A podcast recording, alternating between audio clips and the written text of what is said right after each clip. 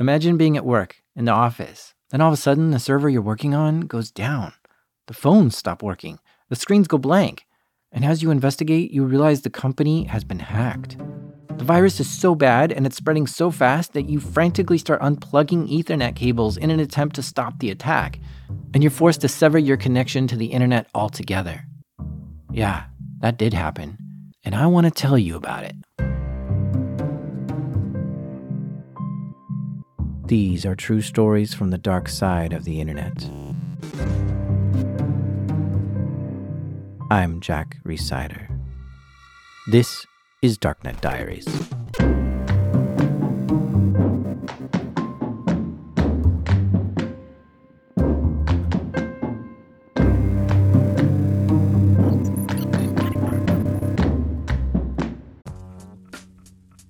This episode is sponsored by Delete Me. How would you like to wake up and discover your bank account has been emptied? Or get overdue notices for credit cards you never applied for, or worse. How susceptible are we all to identity theft and fraud? I used to stress out about thinking about how much my information is available to scammers on the internet, but not anymore. And my solution is this service called Delete Me. Delete Me is a subscription service that removes your personal information from the largest people search database on the web, and in the process helps prevent potential I D theft, doxing, and phishing scams. I tried it, and they immediately got busy scouring the internet for my name and gave me reports on what they found on me, and then they got busy deleting those things for me.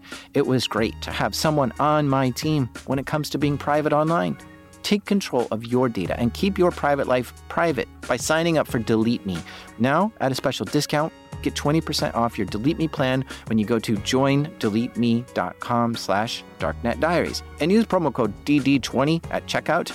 The only way to get twenty percent off is to go to join delete me dot com slash darknetdiaries. That's join delete me dot com slash darknetdiaries and enter code D D twenty at checkout. This episode is sponsored by Rocket Money. Are you like me and pay monthly subscriptions to way too many things? By the end of the busy week, the last thing I want to do is spend time budgeting all my expenses or tracking down customer service teams to cancel subscriptions I no longer use. But this is where Rocket Money can help us both. Rocket Money is a personal finance app that finds and cancels your unwanted subscriptions, monitors your spending, and helps lower your bills so that you can grow your savings. Rocket Money's dashboard shows off this month's spending compared to last month's, so you can clearly see your spending habits. Plus, they'll help create a custom budget and keep spending on track.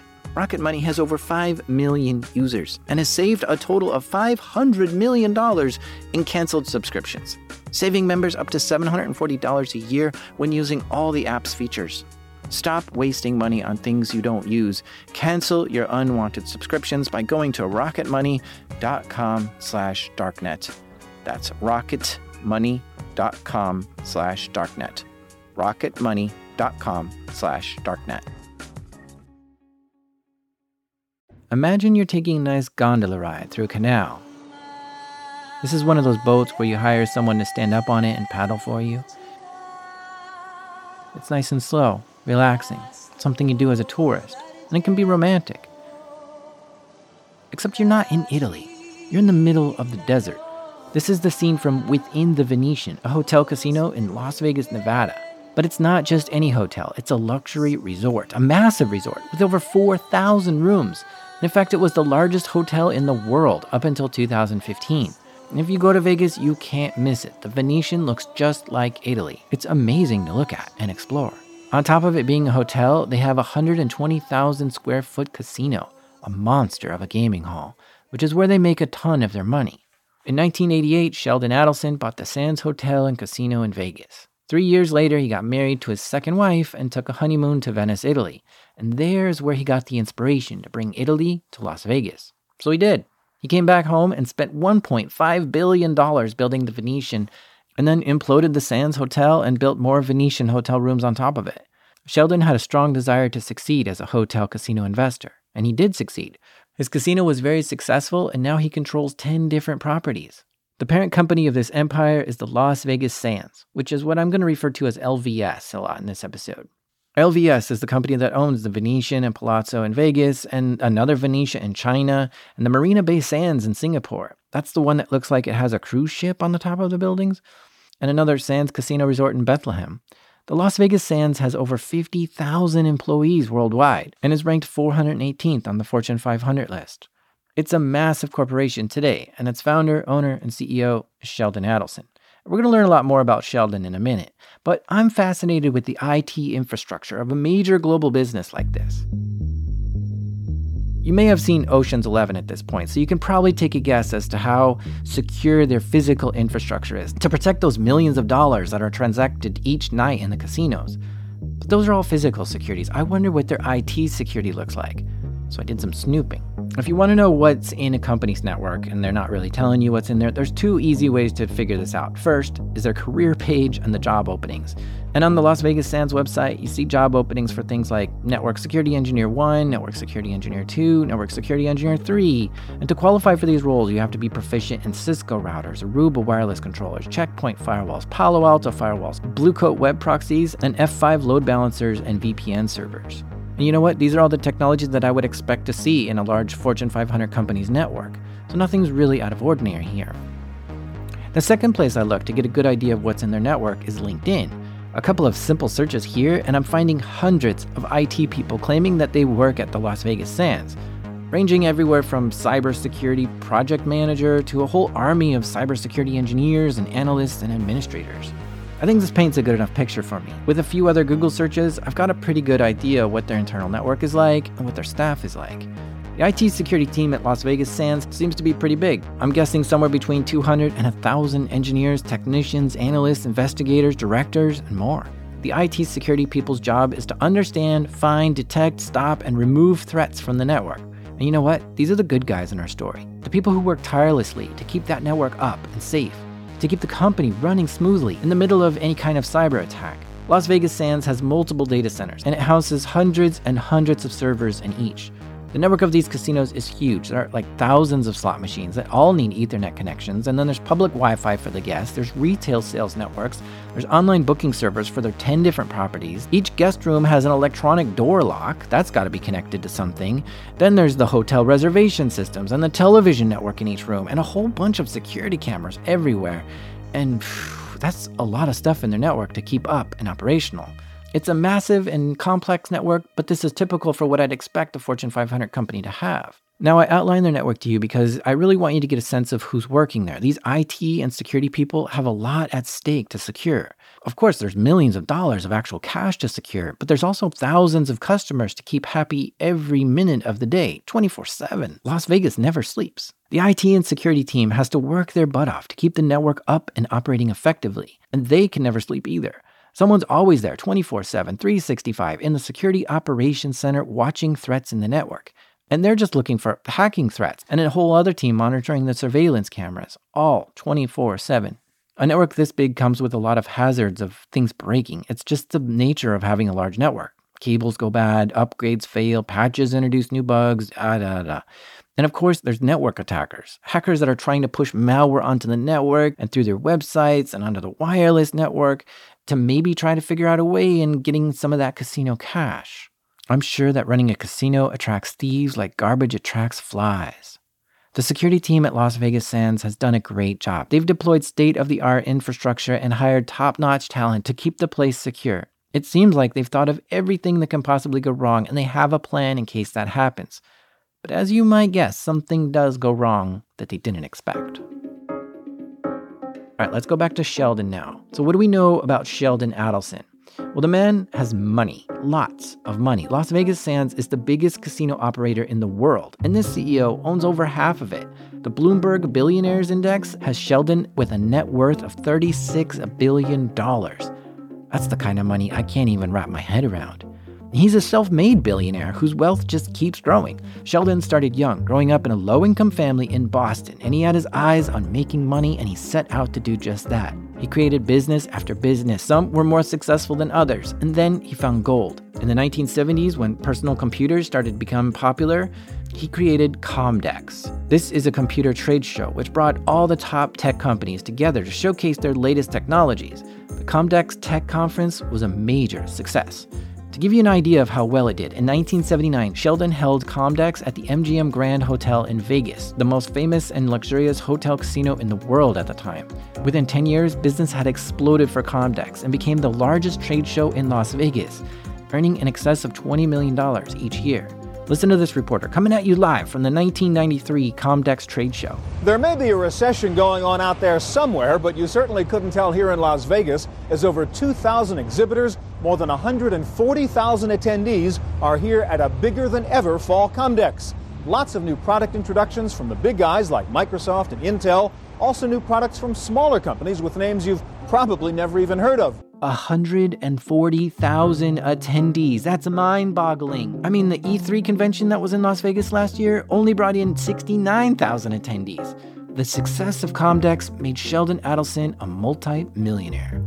And he sold Comdex in nineteen ninety-five for eight hundred sixty million dollars to focus his attention and wealth on the Las Vegas Sands. The Venetian in Las Vegas, his mega project that he developed to replicate Venice, Italy, was soon the first privately owned and largest convention facility space in the U S, and not to mention a casino heaven for gamblers. So you can see how Sheldon has emerged as a dominant figure, and behind his businesses, he's outspoken and not shy at all about using his money to bolster up the causes he believes in. The sheer scale of donations to the Republican Party in the U S alone has kept him in the spotlight. I mean, we're talking donations of one hundred twenty million dollars in the two thousand twelve presidential campaign and eighty-two million dollars in the two thousand sixteen presidential campaign. All this went to the Republican Party. These are colossal amounts to us, but small change to Sheldon.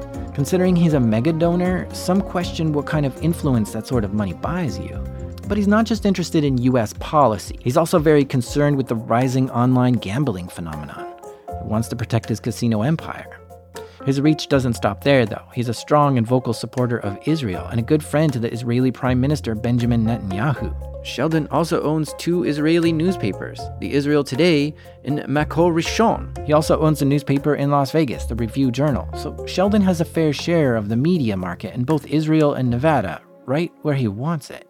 Hearing this, I'm reminded of the great newspaper mogul William Randolph Hearst, who once said, "You furnish the pictures, I'll furnish the war." Meaning a newspaper has a powerful way to shape general opinion and belief. But I'm not going to go into whether or not Sheldon's newspapers are slanted one way or another, but for a person who's so involved in politics, it certainly wouldn't be a surprise.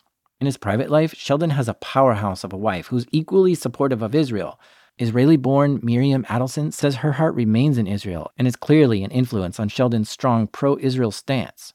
Miriam is a medical doctor who specializes in drug addiction, research, and treatment, and has a very nice career of her own, and this husband and wife team stand firmly together when it comes to donating their money and supporting political candidates and Israeli causes. Direct, confident, and a little arrogant, Sheldon Adelson is a man with money, influence, and connections, and he's not a figure who sits quietly in the background.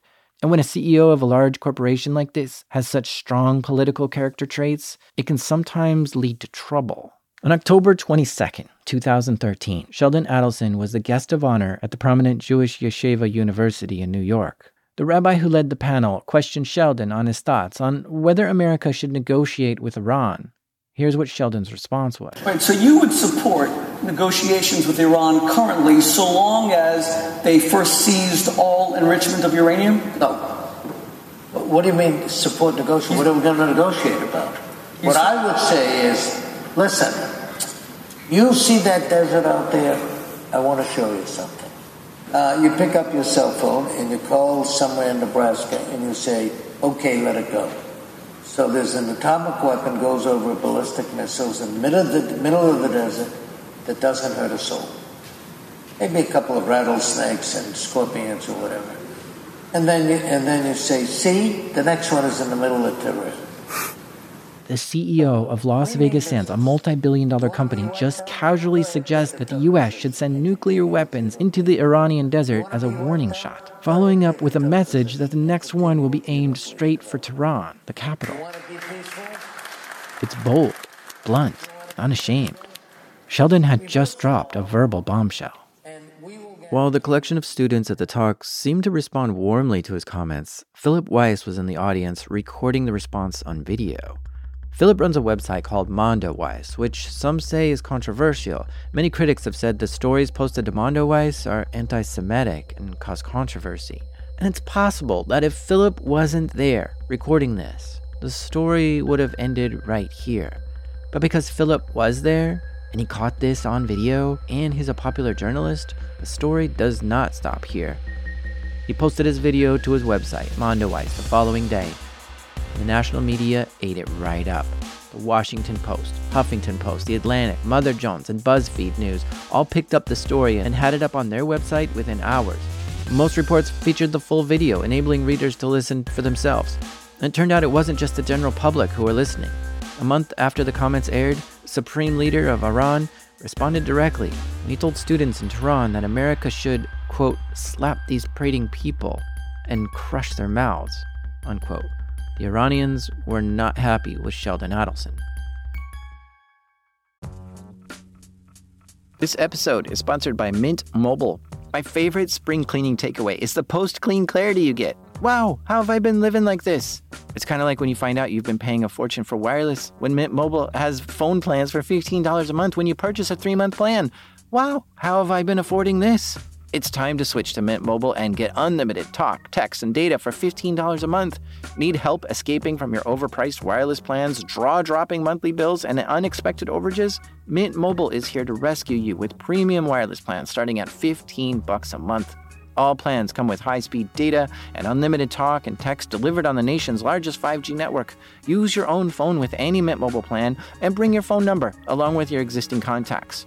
To get this new customer offer and your new three-month unlimited wireless plan for just fifteen bucks a month, go to mintmobile.com slash darknet. That's mintmobile.com slash darknet. Cut your wireless bill to fifteen bucks a month at mintmobile.com slash darknet. forty-five dollars upfront payment required, equivalent to fifteen dollars a month. New customers on first three-month plan only. Speed slower above forty gigabytes on unlimited plan. Additional taxes, fees, and restrictions apply. See Mint Mobile for details. One of Sheldon's properties is called Sands Bethlehem. But this is not the Bethlehem that's in Palestine. Sands Bethlehem is in Pennsylvania, United States. It's about two hours north of Philadelphia. This casino is nowhere near the Las Vegas mega resorts, but it still has three hundred rooms and three thousand slot machines. And two months after Sheldon's comments about Iran were broadcast, the I T team in the Sands Bethlehem resort saw some worrying activity on their computer network. Someone had scanned their network to see what Sands Bethlehem had on the internet, and they found the usual stuff that you'd see a company has, web access to email and external websites for customers, and a V P N. This V P N was for remote workers who could securely connect into the network, and then they'd get access to the internal network. So if a hacker could get into this V P N, they'd have inside access to the network. So the hackers started trying to guess the passwords to some V P N users. They tried root, admin, password one, Sands, and a bunch of common passwords. When that didn't work, they tried more complicated passwords, like using special characters and numbers. And they tried hundreds and hundreds of password combinations to try to get into this V P N, but so far, they were unsuccessful. The Sands I T security team is good, top-notch, like hawks, okay? They saw this, they noticed the brute force password attack, and they took action. They enabled two-factor authentication for V P N users. This would completely remove the ability for a brute force attack to be successful, because you need not only the password, but you also need that token code that only the V P N users would have on their phone. So this brute force attack went on for a while and eventually died down. The attackers weren't done. They looked to see what else Sands Bethlehem had on the internet, and they found a curious server was online. When new updates would go onto the official website for Sands Bethlehem, they'd first pass through a staging server, and this looks like an exact replica of the live site, but it's where new changes can be staged, and it's there for testing purposes. The attackers found this server, and they attempted to see if that staging server was vulnerable to some exploits. The hackers exploited that server and gained access to it. They were in. But just getting into one server usually isn't enough. You now need to figure out how to laterally move or escalate your privileges and find something else. The hackers saw some other servers to try to get into, but they didn't have any usernames or passwords to use to try to log in. So they used a tool called Mimikatz. Mimikatz is an incredible hacking tool. Here's how it works. On a Windows computer, when you log into it, it stores your password in clear text in the RAM. And that's just by design. That's Windows normal behavior. And Mimikatz knows exactly where to look to dig that password out of memory. And what this means is that if you run Mimikatz on a vulnerable Windows computer, you will get a list of all users and their clear text passwords that have ever logged into that computer since it's been rebooted. This is huge. And I don't know why, but for some reason Microsoft refused to fix this vulnerability for years. There was literally nothing you could do about it. So these hackers ran Mimikatz on this web development server, and from there, they were able to see the usernames and passwords of web developers and I T admins for Sands Bethlehem. And these are the people who probably have access to a lot of I T infrastructure within the network. This gave the hackers access to a lot of the network. They quickly discovered that Sands Bethlehem was completely isolated from the main Las Vegas Sands network in Nevada. They could not find any tunnels or connectivity between the two locations. The hackers were on some kind of mission, and access to the Sands Bethlehem network was just not good enough. They needed access to the main data center for all of Las Vegas Sands. They looked at the usernames and passwords that they harvested through Mimikatz and started trying to see what they had. They found that for remote users to get in the Las Vegas data center, there was a V P N for them to connect to. So the hackers tried these usernames and passwords they had from the staging server to try to connect to the main data center V P N in Vegas. And sure enough, one worked. A senior Sands I T administrator had visited the Bethlehem site and did some work there recently. And now that the hackers had that person's login information, they were able to use it to get into the main Las Vegas network.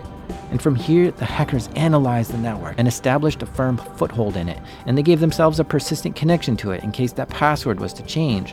Hackers continued to analyze the network and building a map of what was there, and they were very quiet the whole time and were careful not to raise any alarms. A few weeks later, on February tenth, twenty fourteen, the hackers made their move. Inside the L V S network, they set off a piece of code custom written in Visual Basic, a wiper code with the goal of destruction. It worked its way through the network, accessing, copying, and deleting all the data as it went. The data wiped from the hard drive was replaced with useless nonsense code, making it almost impossible to recover. While the wiper code silently crept through the network, staff computers started crashing. Phone systems stopped working, and I T teams were flooded with calls telling them the same thing from frantic staff members.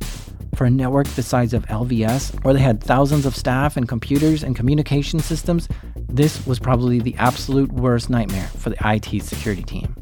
Computer systems at L V S were in total chaos. The cyber incident responders who worked at L V S kicked into action. The analysts were sent off to figure out where the attack was coming from and how to block its path, and hundreds of I T staff at Las Vegas Sands were working together to try to protect the valuable servers, the data centers, the networks, and L V S itself. By the afternoon of February tenth, I T security staff realized that hackers were in the network.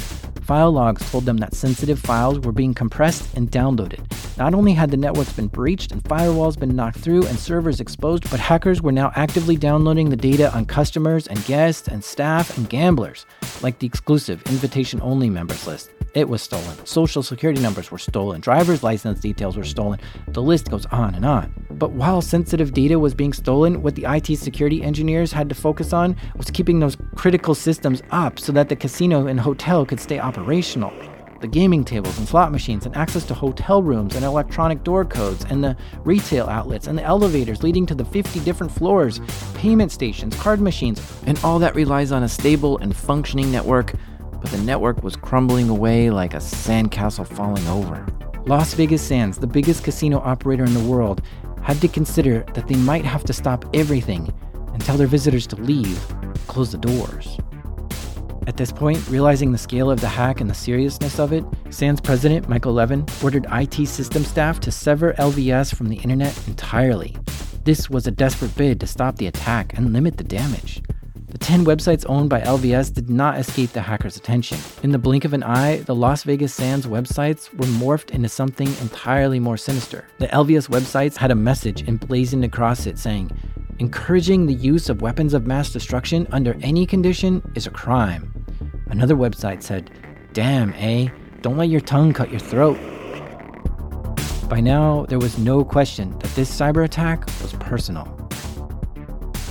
And while all this was happening behind the scenes, the functioning of the Venetian and the Palazzo in Vegas did continue with guests in and gamblers blissfully unaware of what was going on.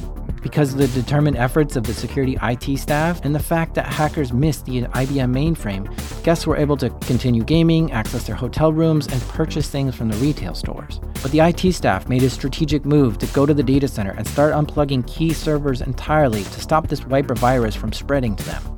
So the network engineers began frantically pulling Ethernet cables from servers.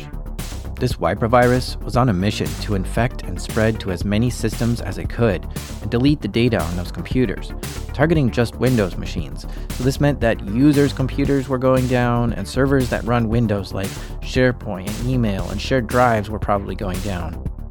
Early on in this attack, the wiper virus hit the Active Directory server in Las Vegas and completely wiped it out. And it then tried to spread to the Sands properties in China and Singapore to wipe them out too. But by knocking out the Active Directory server in Las Vegas, it completely severed the connections to China and Singapore. And so by complete accident, it made those networks safe from this attack. This destruction was confined to just Sands Bethlehem and the main network in Las Vegas. The next day, the Las Vegas Sands websites were just offline entirely. Physical hardware had been disconnected, cables were pulled out of machines, and the L V S servers were compromised. It took the I T security team, which might be as high as one thousand members strong, almost a full week to reestablish connections securely to get Las Vegas back up and running fully. This outage was noticed by some people, so publicly the company spokesperson had to say something to reassure their customers if nothing else. And they chose to play down the attack by announcing it was just vandalism targeted at their websites and some damage to the background office systems and emails. But when the hackers heard this, it didn't sit well with them. The hackers responded with a ten-minute long YouTube video highlighting Sheldon's exact comments and showing a number of files and folders and passwords and details that they had accessed and stolen during the attack. They wanted the world to know that what they were doing is much more than mere vandalism and the reasons why they were doing it. But that video was removed by law enforcement very soon after it was uploaded, but not before it had been viewed a few thousand times. The cyber attack on L V S was clearly designed to immobilize and destroy as much of their server and network capacity as possible. The goal here was to hit Sheldon Adelson right where it hurt the most. So who did it? The messages left on the defaced L V S website provide the first obvious clue. Sheldon's comments about nuclear weapons in Iran clearly provoked some anger there. In two thousand fifteen, a year after the attack, U S Director of National Intelligence James Clapper addressed this exact hack in a Senate hearing. Here he is. twenty fourteen saw, for the first time, destructive cyber attacks carried out on U S soil by nation-state entities, marked first by the Iranian attack against the Las Vegas Sands Casino Corporation a year ago this month, and the North Korean attack against Sony in November. These destructive attacks demonstrate that Iran and North Korea are motivated and unpredictable cyber actors. Whoa, whoa, this is crazy. While L V S itself refused to address that this cyber attack even occurred publicly, here we have, through an official channel, that not only was L V S a victim to a cyber attack, but James Clapper is saying that the people who did it was the Iranian government itself. Not just some activists, but this was carried out by, like, the Iranian military or something. And this raises all kinds of new questions. Why would a government spend resources to attack a private company? Was this the same wiper virus that Iran used to attack Saudi Aramco? Why didn't the Iranian government take credit for this attack? But then on top of that, Director Clapper said that this was the first ever destructive cyber attack on U S soil that was conducted by a nation-state actor. I think the key word here must be destructive.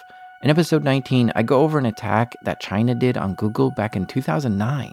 And you can even go back thirty years ago to an attack called Moonlight Maze, which was Russia hacking into a U S Air Force base. But I guess those weren't destructive in nature. Maybe this was the first ever destructive cyber attack on U S soil done by a nation-state actor. But if the Iranian government is behind this, it's interesting because Stuxnet was a U S attack on Iranian soil.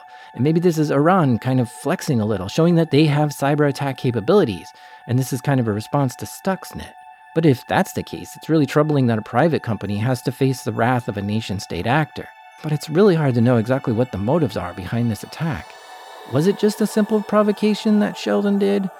Was there something more to this?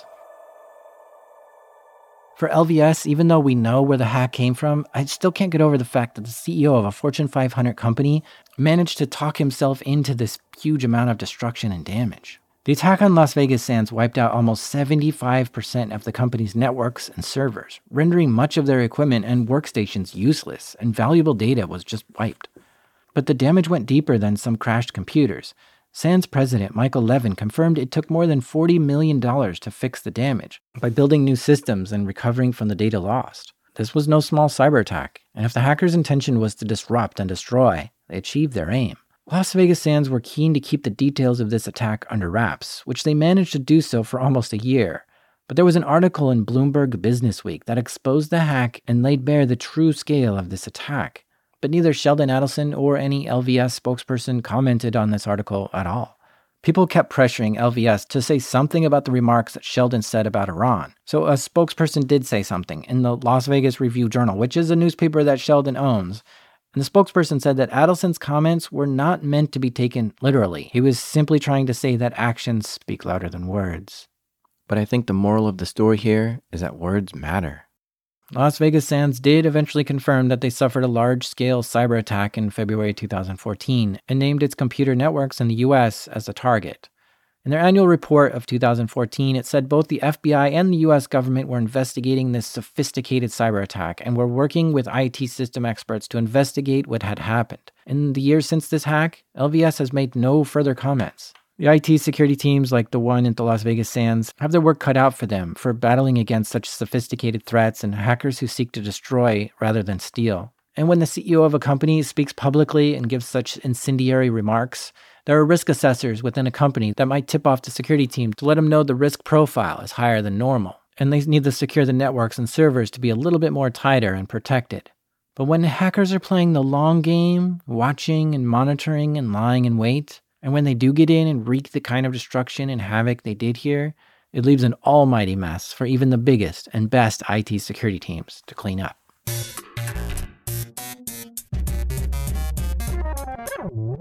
You've been listening to Darknet Diaries. If this show brings value to you, please consider donating to it through Patreon. And there you can get a bonus episode, an ad-free feed, and stickers. This episode was created by me, just a plain old sock monkey, Jack Rhysider, and got some writing and research help this episode from Fiona Guy, and the theme music is created by the Beat Farmer Breakmaster Cylinder. See you in two weeks.